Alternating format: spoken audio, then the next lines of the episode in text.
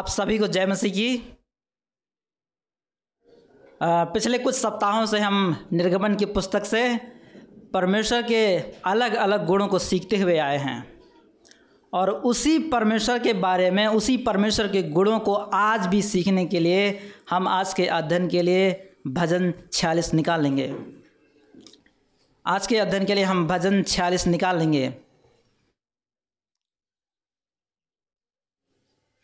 और भजन छियालीस में यहाँ पर इस प्रकार से लिखा हुआ है। इस समय आप सभी के लिए पढ़ दूँगा। आप अपने अपने बाइबलों में देख सकते हैं। भजन छियालीस। संगीत निर्देशक के लिए कोरह वंशियों का भजन। अलामोथ राग पर एक गीत। परमेश्वर हमारा शरण, स्थान और बल है। संकट के समय तत्पर सहायक। इसलिए हम नहीं डरेंगे। चाहे पृथ्वी उलट जाए और पर्वत समुद्र तल में जा पड़े, चाहे समुद्र गरजे और फ़ैन उठाएँ और उसके उमड़ने से पर्वत काँप उठे, सेला। एक नदी है जिसकी धाराएँ परमेश्वर के नगर को, अर्थात परम प्रधान के पवित्र निवास स्थान को हर्षित करती हैं। परमेश्वर उस नगर में है, वह कभी टलने का नहीं पौ फटते ही परमेश्वर उसकी सहायता करेगा। जातियों ने हुल्लड़ मचाया, राज लड़खड़ाए, वह बोल उठा, पृथ्वी पिघल गई। सेनाओं का यहवा हमारे साथ है, याकूब का परमेश्वर हमारा दृढ़गढ़ है। सेला, आओ यहवा के कार्यों को देखो कि उसने पृथ्वी पर कैसे उजाड़ किए हैं। वह पृथ्वी की छोर तक लड़ाइयों का अंत कर देता है। वह धनुष को तोड़ता और भाले को दो टुकड़े कर डालता है। वह रथों को आग में झोंक देता है। शांत हो जाओ और जान लो कि मैं ही परमेश्वर हूँ। जातियों के मध्य मैं ही महान ठहरूँगा। पृथ्वी पर मैं ही महान ठहरूँगा। सेनाओं का यहवा हमारे साथ है। याकूब का परमेश्वर हमारा दृढ़गढ़ है। सेला। आइए हम प्रार्थना करें। प्रभु जी, हम धन्यवाद देते हैं आपके वचन के लिए और जब हम इस समय में आपके वचन को पढ़ते हैं तो आप हमारी बुद्धियों को खोलिए कि जब हम पढ़ें तो हम समझें। और यीशु मसीह की आवश्यकता को और भी जानें। और आपका आत्मा हमारे पापों को उजागर करे ताकि हम यीशु मसीह के लिए और भी ललायत होने पाएँ और उसके वचन के अनुसार अपने जीवनों को जी सकें।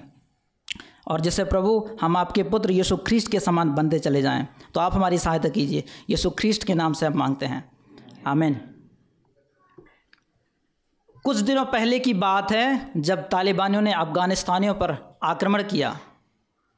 तो उन्होंने अपने अपने जीवनों की सुरक्षा के लिए इधर उधर भागे, विशेष करके मसीही भाई बहन भी अपने जीवनों की सुरक्षा के लिए भागे। और कुछ लोगों तो देश छोड़ करके दूसरे देश में चले गए। लेकिन कुछ लोग ऐसे भी थे, जिनको कोई रास्ता नहीं मिला, जिनको कोई रास्ता दिखाई नहीं दिया तो उन्होंने अपने अपने मित्रों को संदेश लिख करके भेजे। और उनमें से एक पास्टर था जो पहले ही अपने विश्वास के खातिर जेल में जा चुका था और वो इस प्रकार से अपने मित्रों को लिख करके भेजता है।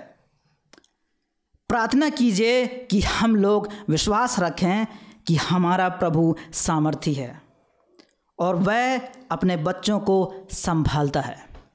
वो इस प्रकार से लिखते हैं प्रार्थना कीजिए कि हम लोग विश्वास रखें और कि हमारा प्रभु सामर्थ्य है और वह अपने बच्चों को संभालता है। यह बात हमें बाइबल बताती है और उन्होंने उसी बात पर विश्वास किया। इसलिए आज के अध्ययन के लिए हम एक मुख्य बात देखेंगे कि सामर्थी परमेश्वर विश्वासियों का दृढ़ गढ़ है। सामर्थी परमेश्वर विश्वासियों का दृढ़ गढ़ है। इसलिए उस पर भरोसा रखो। और इसी बात को जब हम भजन छियालीस में पढ़ते हैं तो हम यही बात कह, देखते हैं, और भजनकार हमें यही बात कह रहा है कि सामर्थ्य परमेश्वर विश्वासियों का दृढ़ घर है, इसलिए उस पर भरोसा रखो। और इसके अंतर्गत हम तीन मुख्य बातों को देखेंगे। एक एक पद से लेकर के तीन पद तक हम देखेंगे कि परमेश्वर विषम परिस्थिति में, चाहे जैसी भी परिस्थिति हो, उसके मध्य में भी सामर्थ्य है। एक से तीन एक एक पद से लेकर के तीन पद तक। और दूसरी बात परमेश्वर यह अपने लोगों के मध्य में उपस्थित है। वो चा, चार पद से लेकर के सात पद तक। और तीसरी बात परमेश्वर ही अंततः महान होगा अंततः विजय को प्राप्त करेगा। और उस बात को हम आठ पद से लेकर के ग्यारह पद तक देखते हैं। कुछ लोगों का कहना है कि यह भजन उस समय लिखा गया है जब अशूर के राजा ने अपनी सेना के साथ लगभग 700 सौ ईस्वी पूर्व यरूशलेम पर आक्रमण किया था और यह आक्रमण यरूशलेम राष्ट्र के लिए एक खतरे का संकेत था। इसलिए वहाँ के लोग, वहाँ के लोगों ने सोचा कि अब उनके राष्ट्र का विनाश होना लगभग तय है। और ऐसी परिस्थिति में भजनकार अपने लोगों से कहता है, अपने सुनने वालों से कहता है, जो परमेश्वर पर के वाचक ये हुए लोग हैं, उनसे कहता है और उनको प्रेरित करता है, उनको दिलासा देता है कि तुम हिम्मत मत हारो, उस पर भरोसा रखो, उस पर भरोसा रखना बंद मत करो और तुम उस पर निरंतर विश्वास में बढ़ते चले जाओ। और उसी बात को भजनकार हमसे कहता है कि तुम भी उसी पर, चाहे जैसी भी परिस्थिति हो, उस परमेश्वर पर तुम भरोसा रखो। क्यों भरोसा रखने के लिए कह रहा है? जब हम एक एक पद से लेकर के तीन पद तक देखते हैं तो भजनकार हमें पहली गुण देता है कि परमेश्वर जो सामर्थ्य है, वह विषम परिस्थितियों में भी सामर्थ्य है। एक पद से लेकर के तीन पद तक। तो आइए मेरे साथ देखिए, एक पद से लेकर के तीन पद तक। कि भ, कि भजनकार परमेश्वर के बारे में कह रहा है कि परमेश्वर विषम परिस्थिति में भी सामर्थ्य है। भजनकार इस प्रकार संगीत निर्देशक के लिए जो कि यह भजन कोरह वंशों के द्वारा लिखा गया है जो कि एक समूह के लोग हैं जिनको गीत गाने के लिए मंदिरों में रखा जाता था उस समय में। और अलामोत एक राग है जिस पर यह भजन को गाया गया है। और भजनकार एक पद में कहता है कि परमेश्वर हमारा सड़ स्थान और बल है। भजनकार कह रहा है कि सामूहिक रीति से, अकेले के लिए नहीं कह रहा है, लेकिन सामूहिक रीति से कह रहा है कि वो परमेश्वर हमारा है। उसी तरह से हम भी सामूहिक रीति से कह सकते हैं, भले हम क्या भाषा बोलते हैं, उस, वो मायने रखता, किस पृष्ठभूमि से हम आते हैं, वो मायने नहीं रखता, लेकिन यदि हम यहाँ पर हैं और उसको हम जानते तो हम कह सकते कि वो प्रभु हमारा है। और उस प्रभु के बारे में भजनकार क्या कहता है कि वह परमेश्वर हमारा सरल स्थान और बल है। भजनकार परमेश्वर की तुलना कर रहा है, सरल स्थान और बल से। उसको कह रहा है कि सरल स्थान। सरल स्थान का मतलब एक छुपने का स्थान, एक आश्रय। जब परेशानी आती है तो सैनिक अपने आप को बचाने के लिए वो एक सुरक्षित स्थान देखता है। और वो उसी शब्द का मतलब यही है। और बल, जो ताकत, सामर्थ जो बल उन्हें चाहिए, उनके पास है नहीं, लेकिन उन्हें अलग से चाहिए। वो कह रहा है कि वो ताकत, वो साहस, वो बल, वो परमेश्वर है। और इसी बात को भजनकार कह रहा है। पहली बात, जो सरल और बल है सरल स्थान एक छुपने के स्थान की ओर संकेत करता है, और बल एक उद्गम, जहाँ से ताकत या सामर्थ्य उद्गम होता है, उसकी ओर संकेत करता है। और इसी बात को भजनकार कह रहा है। जब हमारे बच्चों को जब उन्हें किसी चीज़ से डर लग जाता है तो जैसे ही वो लोग अपने मम्मी पापा को देखते हैं, तुरंत उनके पास लिपट जाते हैं। क्यों? क्योंकि वो उस समय में उनके लिए, थोड़े समय के लिए एक सरल स्थान है। वे जानते हैं कि इससे बढ़िया और सुरक्षित जगह हमारे नहीं हो सकता। वो एक समय के लिए हैं, लेकिन कहीं इससे बढ़कर के परमेश्वर पिता हमसे कहते हैं कि परमेश्वर पिता जो हर समय, हर वक्त, हर पल हमारे लिए सरल स्थान है। वह हमारे छुपने का स्थान है। वह विश्वासियों का आश्रय है। यह परमेश्वर जो भजनकार का सरल स्थान और बल है, वह किन किन परिस्थितियों में उनके लिए सरल स्थान और बल है? भजनकार एक पद के दूसरे भाग में कह रहा है कि संकट के समय में चाहे संकट जैसे भी आ जाए, चाहे कोरोना आ जाए, चाहे ओमिक्रोन आ जाए, भजनकार कह रहा है कि वो तब भी मेरे लिए छुपने का स्थान है, वो मेरे लिए आश्रय है, वो उसके उस पर विश्वास रखने में वो मेरे लिए सहायक है, क्योंकि मेरा बल, मेरा सामर्थ्य, मेरी ताकत उससे आती है जो सब चीज़ों के ऊपर है। और उसी बात को भजनकार कह रहा है। और भजनकार ये भी कह रहा है कि परमेश्वर संकट के समय में वो किस प्रकार से सहायक है? वह कह रहा है कि तत्पर सहायक है। तत्पर का मतलब एकदम तैयार है। वो वो ये नहीं, देरी नहीं कर रहा है उसमें। एकदम सहायता करने के लिए उत्सुक है, तैयार है। इसका मतलब ये, परमेश्वर ये नहीं कह रहा है कि अभी रुक जाओ, अभी थोड़ी देरी है। लेकिन वो एकदम तैयार है। जब हमारे बच्चे जब लगभग एक साल या उससे बढ़ कर के होते हैं तो हम उन्हें चलते हुए देखना चाहते हैं। और चलते हुए देखना चाहते हैं तो हम उन्हें हाथ पकड़ के चलाते हैं। और जब हाथ पकड़ के चला और वो थोड़े थोड़े चलने लगते हैं तो हम उन्हें थोड़ी सी चला करके उन्हें छोड़ देते हैं। और जब हम उन्हें छोड़ देते हैं और हमें चलना चलना देखना चाहते हैं और जैसे वो लोग चलते हैं, आगे बढ़ते हैं और जैसे ही वो लोग गिरने वाले रहते हैं तो हम माता पिता क्या करते हैं? उन्हें गिरने नहीं देते, लेकिन तुरंत उन्हें जाकर के संभालते हैं। क्यों? क्योंकि हम उनके साथ हैं। हम उनकी चिंता करते हैं। हम उनके माता पिता हैं। उनके बीच में और हमारे बीच में एक संबंध है। हम उनके निकट हैं। जब वो गिरते हैं तो हम उनसे ये नहीं कहते कि, बेटा, अभी व्हाट्सअप मैसेज आए मैं इसे देख लूँ। हम उनसे ये नहीं कहते हैं कि फेसबुक में नोटिफिकेशन आ रहा है, मैं उसको देख लूँ। हम ये नहीं कहते। लेकिन हम उनको उठाने के लिए, उनको संभालने के लिए तत्पर रहते हैं। ना ही परमेश्वर यहवा ऐसे कहते हैं। जब उसके लोग गिरते हैं तो प्रभु जी ये नहीं कहते कि मैं अभी मैं अभी लखनऊ के विश्वासियों को संभाल रहा हूँ, केरल वाले विश्वासी अभी आप लोग शांत हो जाइए। या फिर वो ये नहीं कहता कि मैं अभी भारत के विश्वासियों को संभाल रहा हूँ, तुम अमेरिका वाले और इंग्लैंड वाले, तुम अभी रुको। परमेश्वर ये नहीं कहते, लेकिन परमेश्वर, लेकिन बाइबल का जो प्रभु है, वो वो ये नहीं कहता और ना ही वह कहता है, जितना तत्पर वह गाँव के लोगों को संभालने के लिए रहता है, उतना ही तत्पर वह खेतों में, शहर में रहने वालों को संभालने के लिए तत्पर रहता है। और जितना तत्पर वह पासवान और उसके बच्चों को संभालने के लिए तत्पर रहता है, उतना ही तत्पर वह ठेले में अंडे और मोमोस और ई रिक्शा चलाने वाले लोगों के लिए तत्पर रहता है वो। और जितना तत्पर वह एक सिर में दर्द वाले व्यक्ति को संभालने के रहता है, उतना ही तत्पर वह कैंसर और अस्थमा और डायबिटीज़ और जो भी बीमारी हो, उन लोगों को संभालने के लिए तत्पर रहता है। और यह परमेश्वर की तत्, यह तत्परता है। वह परमेश्वर के कार्य को दिखाती है कि वो कितना तैयार है।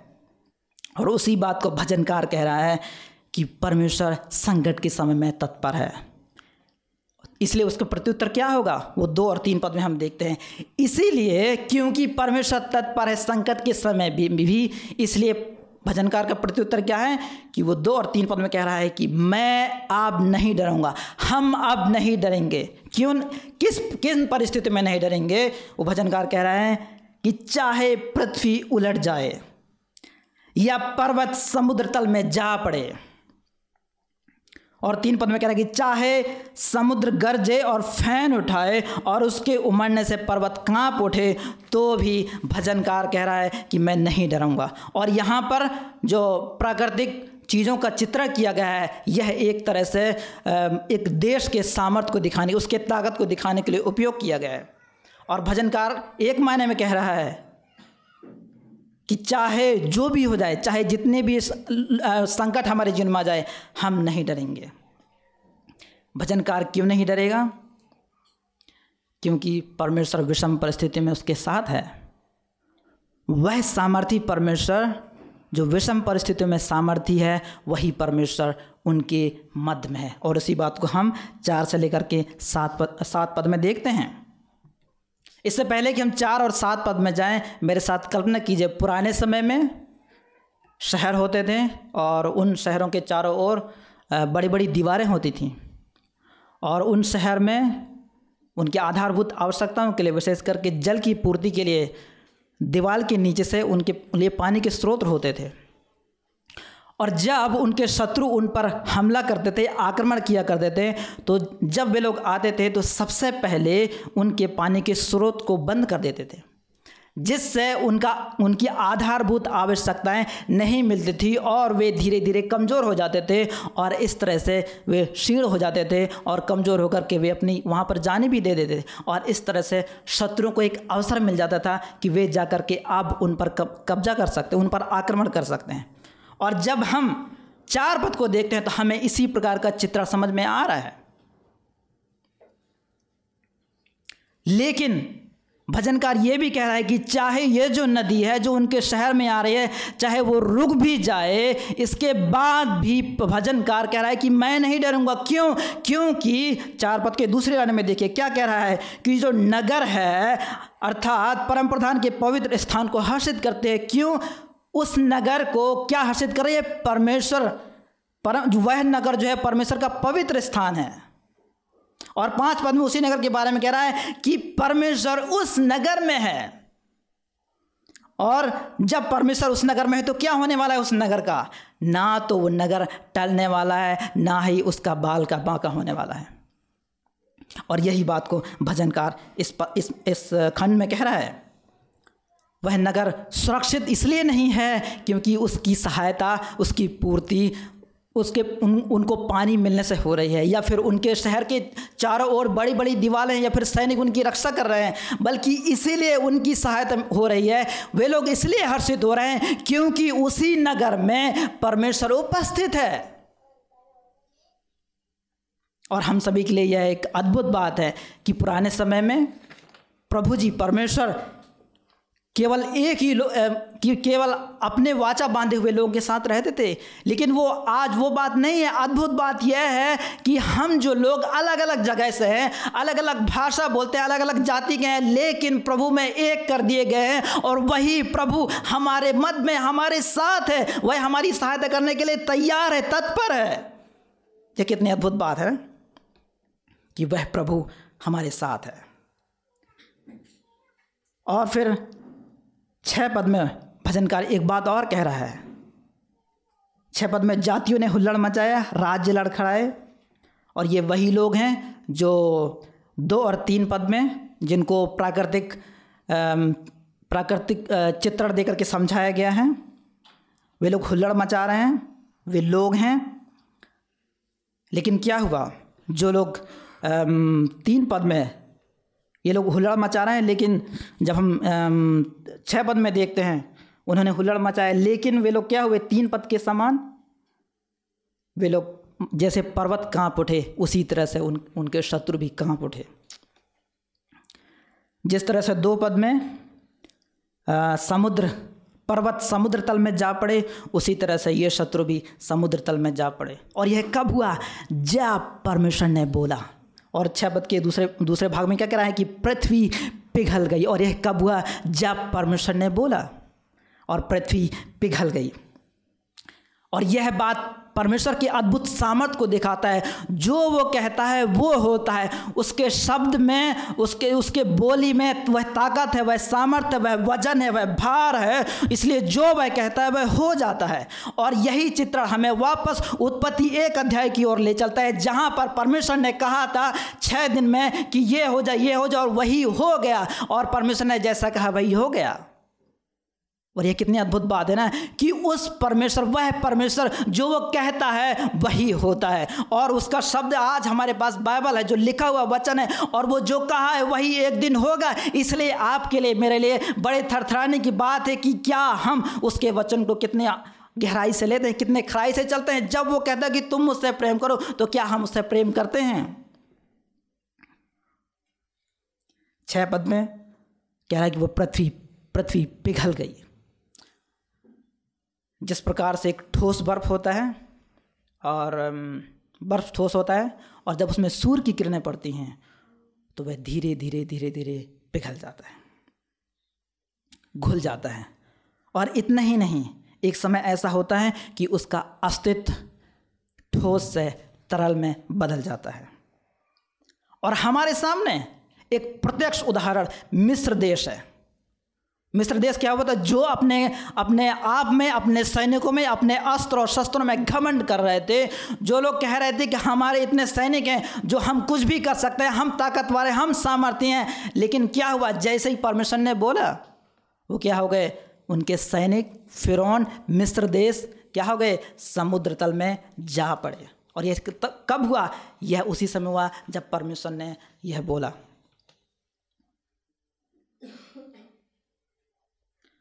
और सात पद में यह कैसे होगा? कब होगा? परमेश्वर सात भजनकार कह रहा है अपने लोगों से कि सेनाओं का यह हमारे साथ है।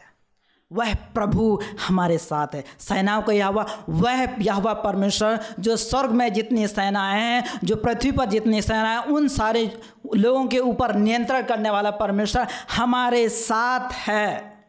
इसलिए क्या होगा? इसलिए वह ऐसा, इसलिए ऐसा हो पाए इसलिए अब हम नहीं डरेंगे। और और दूसरे दूसरे भाग में क्या कह रहा है कि याकूब का परमेश्वर हमारा दृढ़गढ़ है। याकूब जो जिसके साथ परमेश्वर ने वाचा बांधा था और जब वो निर्बल था, कमज़ोर था, परमेश्वर ने उसकी सहायता की। और वो परमेश्वर कह रहा है कि वो हमारा दृढ़गढ़ है। दृढ़गढ़ एक तरह से एक किला, एक शहर जिसके चारों ओर बड़ी मोटी दीवारें हैं और ऊँचे और सबसे ऊपर सैनिक तैयार हैं, तैनात हैं और वे जो नगर में रह रहे हैं, जो शहर में रह रहे हैं, उन लोगों की सुरक्षा चौबीस घंटे सातों दिन कर रहे हैं। और भजनकार इसी इसी चित्रण को परमेश्वर के लिए कर रहा है कि वह अपने लोगों के लिए कर रहा है। वह परमेश्वर चौबीस घंटा सातों दिन अपने लोगों की सुरक्षा दे रहा है। वह उनके लिए दृढ़ है। इसलिए क्या होगा? इसलिए उनके ऊपर कोई चीज़ नहीं, कोई संकट नहीं आ सकती। संकट आएगी, लेकिन प्रभु जी उनको संभालने के लिए तैयार है। जो परमेश्वर विषम परिस्थितियों में सामर्थ्य है, वही परमेश्वर उन लोगों के मध्य में अपनी उपस्थिति को दे रहा है, और वही परमेश्वर क्या होगा? एक दिन अंततः विजय होगा। एक दिन अंततः महान होगा। और इसी बात को हम आठ से लेकर के ग्यारह पद में देखते हैं। और जब हम इन पदों को पढ़ते हैं तो यह, चाहे हम किसी भी प्रकार के संकट में, परिस्थिति में क्यों ना हों, ये ये पद हम, हमारे विश्वास को तरोताज़ा करने पाएँ। हम अपने विश्वास को, विश्वास का भरोसे का नवीनीकरण करने पाएँ। यह जानते हुए कि परमेश्वर ही हमारा राजा है और वह ही अंततः विजय होगा। और इसी बात को हम आठ से लेकर के ग्यारह पद में देखते हैं। और भजनकार कह रहा है कि आओ यह के कार्यों को देखो। एक तरह से वो अपने लोगों को बुला रहा है, जिनको परमेश्वर ने वा, जिनके साथ वाचा बांधी है। परमेश्वर उनको बुला रहे कि आओ और परमेश्वर के कार्यों को देखो कि उसने वास्तव में कैसे कार्य किए हैं। और तुम उनको देख करके तुम अपने विश्वास में नवीनीकरण कर सकते हो अपने विश्वास को तरोताज़ा कर सकते हो ताकि तुम और भी उसमें बढ़ सको। हर एक परिस्थिति में तुम उस पर भरोसा रख सको। लेकिन दूसरी ओर वह उनके विरोधियों से कह रहा है कि तुम देखो तुम जो मेरे लोगों के विरोध में विद्रोह कर रहे हो तुम मेरे विरोध में विद्रोह कर रहे हो इसलिए तुम जानो कि अब तुम्हारा विनाश होना पक्का है। अब तुम नाश हो ही हो, हो गए ही। और वो आठ पद में कह रहा है। और आठ पद के दूसरे भाग में कह रहा है कि कि उसने परमेश्वर यहवा ने कैसे कैसे उजाड़ किए हैं। और वो जो, कार जो आठ पद में भजनकार बता रहा है वो हम नौ पद में देखते हैं कि परमेश्वर ने क्या किया है। और ये कार भविष्य की ओर संकेत कर रहे हैं। वो बता रहे हैं कि एक दिन ऐसा समय होगा कि प्रभु जी पूरी रीति से, पूर्ण रीति से ये सारे चीज़ों को अलग कर देंगे, मिटा देंगे और प्रभु जी को युद्ध करने का, युद्ध करने का समय नहीं होगा, वो नहीं करेगा अब क्योंकि ये चीज़ों को वो एक दिन पूरा कर देगा। और वो क्या कह रहा है कि वह पृथ्वी की छोर तक लड़ाइयों का अंत कर देता है। और वह दूसरी बात कि वह धनुष को तोड़ता और भाले को दो टुकड़े कर डालता है। वह रथों को आग में झोंक देता है और परमेश्वर की ये तीन कार्यों को बता रहा है कि परमेश्वर ऐसा करता है और एक दिन वह पूरी रीति से करेगा, पूरी रीति से आज़ादी देगा। अपने लोगों को संकट से परेशान, पूरी रीति से मुक्त कर देगा, मुक्त कर देगा। उनको आज़ादी देगी, उन, वो स्वतंत्र हो जाएँगे और वे लोग उसकी आराधना करेंगे। एक से लेकर के नौ पद में हम देखते हैं कि भजनकार बात कर रहा है। लेकिन जैसे ही हम दस पद को देखते हैं तो हम देखते हैं कि एकदम कि वास्तव में परमेश्वर अब बात कर रहा है। और परमेश्वर क्या कह रहा है? शांत हो जाओ और क्या करो? जान लो। एक तरह से यहाँ पर भी एक चित्र है कि जैसे दो लोग लड़ रहे हैं और उनके बीच में आकर के तीसरा व्यक्ति उनसे कह रहा है कि तुम शांत हो जाओ। लड़ाई करना, झगड़ना बंद करो। और क्या करो? तुम आपस में मेल मिलाप करो। यहाँ पर परमेश्वर कह रहा है कि तुम शांत हो जाओ, तुम मेरे मेरे लोगों के विरोध में विद्रोह करना बंद करो। ये लोग वही लोग हैं जो एक दो और तीन पद में विद्रोह कर रहे थे। और छः पद में उनका हाल क्या हुआ? जब परमेश्वर ने बोला तो वे पिघल गए। और उन्हीं लोगों को फिर से यह हुआ भजन का परमेश्वर कह रहा है कि तुम अपना कार्य करना बंद करो, अपना कार्य करना बंद करके तुम मेरी ओर ध्यान दो। क्यों? क्योंकि मैं ही यहवा हूँ, मैं ही परमेश्वर हूँ। मैं उस समय में परमेश्वर कह रहा है कि मैं इनका परमेश्वर हूँ। उसी तरह से आज परमेश्वर कह रहा है, उस परमेश्वर को केवल सत्यवचन के ही लोग नहीं जानेंगे। उस परमेश्वर को उस दिन केवल भारत देश के लोग ही नहीं जानेंगे। उस दिन उस परमेश्वर को केवल पाकिस्तान के लोग ही नहीं जानेंगे। उस दिन उस परमेश्वर को बांग्लादेश के लोग ही नहीं जानेंगे। उस दिन उस परमेश्वर को केवल नेपाल के लोग ही नहीं जानेंगे। लेकिन उस दिन उस परमेश्वर को सारी सृष्टि के लोग, सारी जातियाँ, सारे कुल के लोग जान जाएँगे कि वह ही परमेश्वर है। वह परमेश्वर है। और वह यह परमेश्वर कह रहा है कि मैं परमेश्वर हूँ। मैं केवल वाचा किए हुए लोगों का नहीं हूँ, लेकिन मैं सारे जाति और सारे लोगों का परमेश्वर हूँ। सारे पृथ्वी पर और मैं ही क्या हूँगा मैं ही महान ठहरूँगा। इसके बाद ग्यारह पद में हम देखते हैं कि वो भजनकार फिर से वापस फिर से बात कर रहा है, भजनकार कह रहा है, जो जो बात उसने सात पद में कहा है, सात पद में कहा है कि सेनाओं का यह हमारे साथ है, याकूब का परमेश्वर हमारा दृढ़ है। उसी बात को फिर से वह पुनः दोहरा रहा है कि वही परमेश्वर हमारे साथ है, याकूब का परमेश्वर हमारा दृढ़गढ़ है।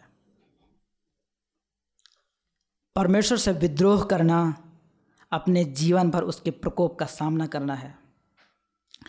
परंतु उसे मान लेना, स्वीकार करना, उसके राज में अनंत काल के लिए आनंद करना है। परमेश्वर से विद्रोह करना, अपने जीवन भर उसके प्रकोप का सामना करना है, परंतु उसे मान लेना, स्वीकार करना, उसके राज में अनंत काल के लिए आनंद करना है।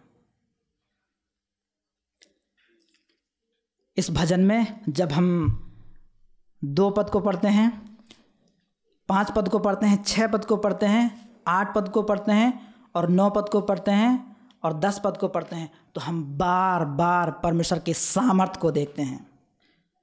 कि यह वह परमेश्वर सामर्थ्य है। उसी प्रकार से जब हम नए नियम में आते हैं तो यही कार यही सामर्थ्य हम यीशु मसीह के द्वारा देखते हैं कि यीशु मसीह भी यही कार को करते हैं। और जब यीशु मसीह कहते हैं कि पानी को शांत होने के लिए कहते हैं तो पानी शांत हो जाता है। जब वह पतरस को पानी पर चलने के लिए कहते हैं तो पतरस चलने लगता है। जब प्रभु आंधी आंधी को शांत करने के लिए कहते हैं तो वह शांत हो जाता है। और जब वह लहू बहने वाली औरत से कहता है, तू चंगी हो जा तो वह चंगी हो जाती है। जब वह कोड़ी से कहता है कि, तू शुद्ध हो जा तो वह शुद्ध हो जाता है। और जब वह लाजर को कब्र से निकल आने के लिए कहता है तो लाजर कब्र से निकल करके आ जाता है। और उसका सामर्थ्य हम वहीं पर नहीं देखते। लेकिन उसका सामर्थ्य जब वो क्रूस पर था, तब भी हम देखते हैं, जब वो मारा गया तो उसके मारे जाने के द्वारा कितने लोग जीवित हुए। और उतना ही नहीं, लेकिन उसके मारे जाने का सामर्थ्य, उसके क्रूस का सामर्थ्य, उसकी मृत्यु की सामर्थ्य वहीं तक अंत नहीं हो गई। लेकिन उसका सामर्थ्य आज भी हम देखते हैं, जो हम लोग अलग अलग पृष्ठभूमि से हैं, लेकिन उस सच्ची और पक्के और जीवते परमेश्वर की आराधना करते हैं, केवल उसकी और उसकी मृत्यु के वजह से। क्योंकि उसकी मृत्यु में वह सामर्थ है। जो हमारी बुद्धियों को, जो हम आत्मिक रीति से मरे हुए थे, हमको वो जिला दिया है और वो प्रभु है। जैसा कि हमने देखा कि भजनकार का भरोसा सामर्थ्य परमेश्वर पर है, क्यों? क्योंकि वो परमेश्वर विषम परिस्थिति में भी सामर्थ्य है। वह लोगों के मध्य में उपस्थित है और वह ही अंत तक महान होगा। क्यों? क्योंकि वह ही उनका दृढ़गढ़ है। इसलिए अब वह विश्वास कर सकता है, अपने भरोसे में बढ़ सकता है और अपने लोगों को विश्वास में बढ़ने के लिए प्रोत्साहन दे सकता है और कह सकता है कि तुम भी उसमें विश्वास करना बंद मत करो, हार मत जाओ, हिम्मत मत हारो, लेकिन बढ़ते रहो। क्यों? क्योंकि एक पद के अनुसार वो परमेश्वर उनका क्या है? उनका सरल स्थान और बल है। सात पद के अनुसार वो परमेश्वर क्या है? उन उनका सेनाओं का यह हुआ है वो। जो उनके साथ है, वो याकूब का परमेश्वर, जो उनका दृढ़ है। और यही बात हम ग्यारह पद में देखते हैं। वह भजनकार का परमेश्वर और उन लोगों का परमेश्वर है। क्योंकि ये लोग वाचा के लोग हैं। परमेश्वर ने इनके साथ वाचा बांधी है। परंतु जब हम अपने आप को देखते हैं कि हम लोग वाचा के लोग नहीं हैं, ना ही उसके लोग हैं तो यह हमारा परमेश्वर सर्वस्थान नहीं हो सकता। यह परमेश्वर हमारा दृढ़गढ़ नहीं हो सकता, लेकिन फिर से भजनकार हमें बुला रहा है। सात आठ पद में भजनकार क्या कह रहा है? आओ, कह रहा है, आओ, आमंत्रण दे रहा है। किन्हें दे रहा है? उन लोगों को जो लोग अभी भी दूर हैं उस परमेश्वर से, जो नहीं जाने, उन लोगों को आह्वान दे रहा है, उन्हें वो बुला रहा है। और क्या कह रहा है? आओ और यहवा के कार्यों को देखो। क्या है वो यहवा के कार्य? उस समय में परमेश्वर ने अपने लोगों को छुड़ाने के लिए जो कार्य किए हैं, उनको देखने के लिए ताकि वे लोग अपने विश्वास में, विश्वास का नवीनीकरण कर सकें। वे लोग अपने विश्वास में तरोताज़ा हो सकें। उसी तरह से भजनकार आज हमें उस बात की ओर देखने के लिए बुला रहा है। उसी समय उसी प्रकार से आज परमेश्वर हमें बुला रहा है और कह रहा है कि देखो, उस क्रूस की ओर देखो, जो कितना बड़ा महान कार है, जो तुम्हें करना चाहिए था, उस कार को मैंने तुम्हारे लिए कर दिया है। मैंने अपने बेटे को कुर्बान कर दिया है, बलिदान कर दिया है। जबकि तुमको ये ये काम तुमको करना था, हमको करना था, लेकिन कह रहा है कि उस उस जगह पर तुम्हारे बदले में, तुम्हारे खातिर, तुम्हारे तरफ़ से मैं कर दिया हूँ। और कह रहा है कि उस कार की ओर देखो, जो मेरा एक लौता बेटा जिससे मैं अत्यधिक प्रेम करता था, वो तुम्हारे लिए उस क्रूस पर मारा गया है। इसलिए अब तुम उस पर क्या करो? तुम उस पर विश्वास करो कि वह ही प्रभु है, और वो ही तुम्हारे पापों के लिए मारा गया, गाड़ा गया, और मुर्दों में से तीसरे दिन जीवित हुआ, और वो ही तुम्हें एक दिन लेने के लिए आने वाला है, ताकि ताकि वो तुम्हें अपने राज में उस दिन ले जा सके, ताकि तुम हमेशा के लिए उसके राज में रह सको। और अब यह हमारे लिए बड़ी खुशी की बात है। क्यों खुशी की बात है? इसलिए खुशी की बात है क्योंकि वह परमेश्वर, एक समय वह परमेश्वर जो हमारा सड़ स्थान नहीं हो सकता था, लेकिन यीशु मसीह की वजह से वो अब हमारा सड़ स्थान है, वह अब हमारा बल है, वह अब हमारे बीच में उपस्थित है, वह अब हमारे साथ है और वो हमारा दृढ़ गढ़ परमेश्वर है। केवल और केवल यीशु मसीह की वजह से। क्यों? क्योंकि यीशु मसीह ने 2000 साल पहले हमारे बदले में हमारे पापों के खातिर क्रूस पर मारा गया। गाड़ा गया और वो तीसरे दिन जीवित और एक दिन फिर से वो लेने के लिए हमें आने वाला है। और यदि आप इन बातों पर विश्वास करते हैं, यदि आप इन बातों पर विश्वास करते हैं, यदि आप यीशु मसीह के इन कार्यों पर विश्वास करते हैं और परमेश्वर पिता की उस कार्य की ओर देखते हैं जो उसने क्रूस पर यीशु अपने बेटे को कुर्बान कर कर दिया, उसकी ओर यदि देखते हैं तो वो परमेश्वर, त्रिएक परमेश्वर का दूसरा जन जो हमारे मद में आ गया और जब हम मत्ती एक, बाईस और तेईस में पढ़ते हैं तो वो परमेश्वर, त्रिएक जन का दूसरा जन जो मनुष्य देह धारण करके आ गया। वो इमानवेल वो परमेश्वर हमारे साथ है। और वही परमेश्वर मत्ती सोलह अठारह के अनुसार वह अपनी कलीसिया बना रहा है। और कह रहा है कि इस कलीसिया में कोई भी अधलोक की फाटक प्रबल नहीं कर पाएँगी। चाहे अभी, चाहे आने वाले समय, चाहे जब भी हो, प्रबल नहीं कर पाएँगी।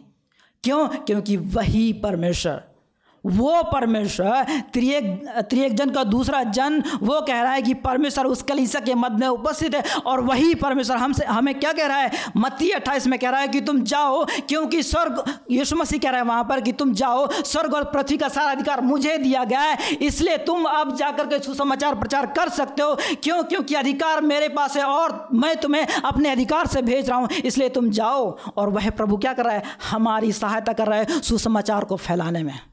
उसके अनुसार जीवन जीने में, ताकि हम सुसमाचार को उसके अनुसार फैला सकें। इतना ही नहीं, जब हम पौलुस फिलिपियो दो नौ दस और ग्यारह में कहता है, नौ में इस प्रकार से कहता है, इस कारण परमेश्वर ने उसको अति महान भी किया और उसको वह नाम प्रदान किया जो सब नामों में श्रेष्ठ है कि यीशु मसीह के नाम पर प्रत्येक घुटना टिके, चाहे चाहे स्वर्ग में हो या पृथ्वी पर या पृथ्वी के नीचे और परमेश्वर पिता की महिमा के लिए प्रत्येक जीव अंगीकार करे कि यीशु मसीह ही प्रभु है। यीशु मसीह ही प्रभु है। प्रत्येक जीव अंगीकार करे। उस दिन केवल उसके ही लोग नहीं, लेकिन सारे लोग उस दिन परमेश्वर पिता को अंगीकार करेंगे। उसके सामने घुटना टेकेंगे कि वह ही प्रभु यीशु मसीह है। लेकिन यदि आप इस प्रभु पर, परमेश्वर के करे गए इस महान कार्य पर यदि आप विश्वास नहीं करते हैं तो यह आपके लिए एक और मौका है। प्रभु जी ने अपने अनुग्रह में होकर के आपको एक और मौका दिया है कि और आप उसे अंगीकार कीजिए, स्वीकार कीजिए कि यीशु मसीह ही प्रभु है।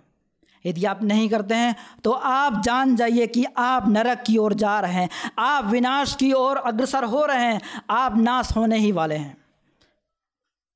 आप उसे जानिए और आप उसे अंगीकार कीजिए। यीशु ख्रीस्ट के द्वारा अब परमेश्वर पिता हमारा सरस्थान और बल और गढ़ है। और वही हमारा दृढ़गढ़ है। तो जब हम पवित्रता का जीवन जीने की कोशिश करते हैं, उसके प्रयास में लगे रहते हैं,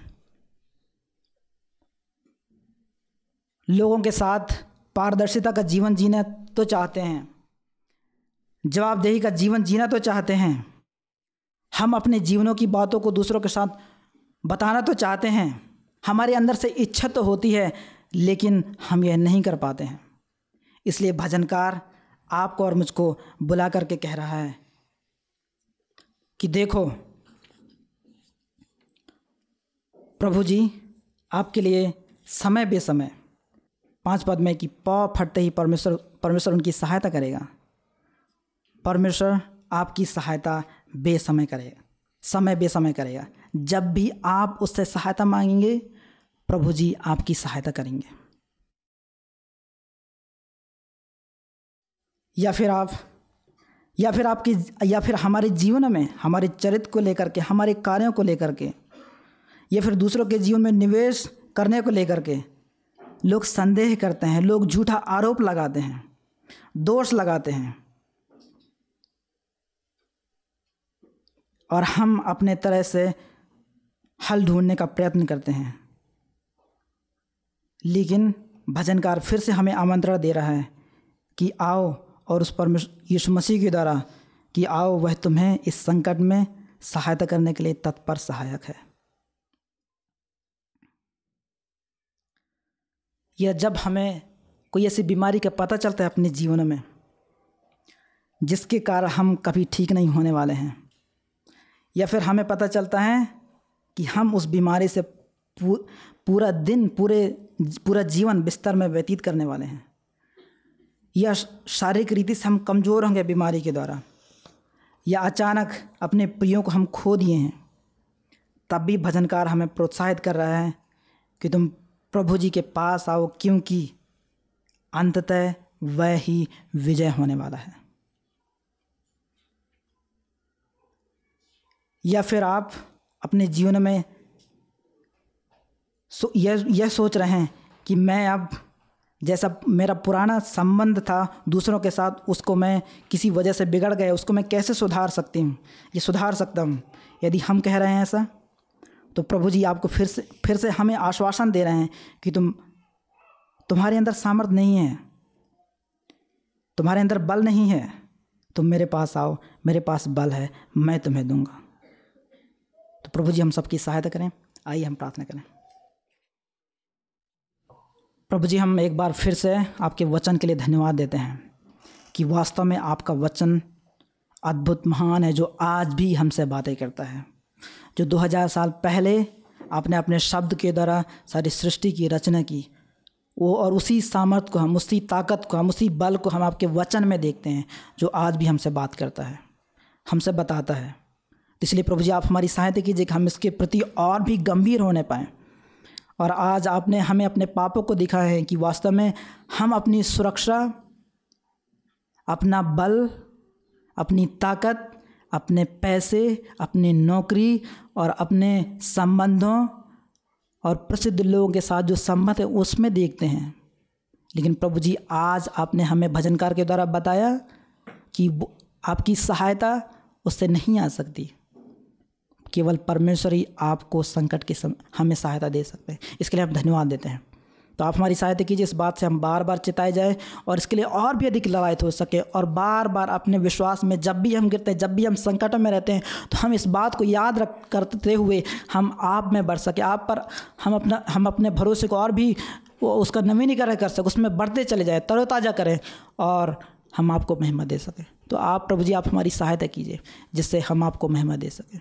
यीशु ख्रीस्ट के नाम से मांगते हैं। हमें